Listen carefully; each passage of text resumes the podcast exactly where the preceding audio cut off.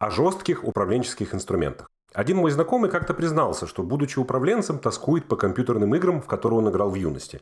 Это было много легче, чем быть боссом. В играх тоже были персонажи, но у них был четкий функционал, от которого они не отклонялись. Землекоп копал, лучник стрелял. Никто не спорил с начальством, не увольнялся в самый неподходящий момент, не требовал прибавки. Руководить людьми, сокрушался знакомый, куда сложнее. Что нужно, чтобы придумать бизнес?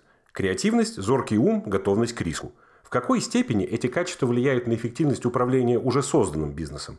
В очень малой. Как только ваш стартап выползает из условного гаража, и вы не нанимаете первых сотрудников, именно коммуникации с ними влияют на успех в максимальной степени. Придумать новую бизнес-модель может и интроверт-одиночка, но бизнес – это командный вид спорта. И к тому же очень сложный вид. Люди не ведут себя как алгоритмы. У них может портиться настроение, они могут вас неправильно понять, иногда они обижаются и редко ведут себя логично. Когда в моем подчинении было много народу, меня иногда охватывала паника. Я ощущал себя самозванцем, только притворяющимся боссом. Глядя на снующих в коридоре сотрудников, у каждого из которых в голове разыгрывалась своя пьеса, драма, комедия, водевиль, в котором я был в лучшем случае персонажем второго плана, я понимал, что мои возможности по влиянию на них очень ограничены. И поэтому управленцы так сильно привязываются к жестким методам управления и так страдают от того, что они не работают. Они просят алгоритм разработки успешной стратегии. Им кажется, что стоит им придумать успешную бизнес-модель, как дело будет в шляпе. Они грезят об управляющей бизнесом компьютерной системе, в которой все вопросы решаются нажатием одной кнопки. Именно поэтому они и не готовы отказываться от премий за выполнение KPI, несмотря на их чудовищные несовершенства, которые я подробно описал в книге KPI, который убьют ваш бизнес.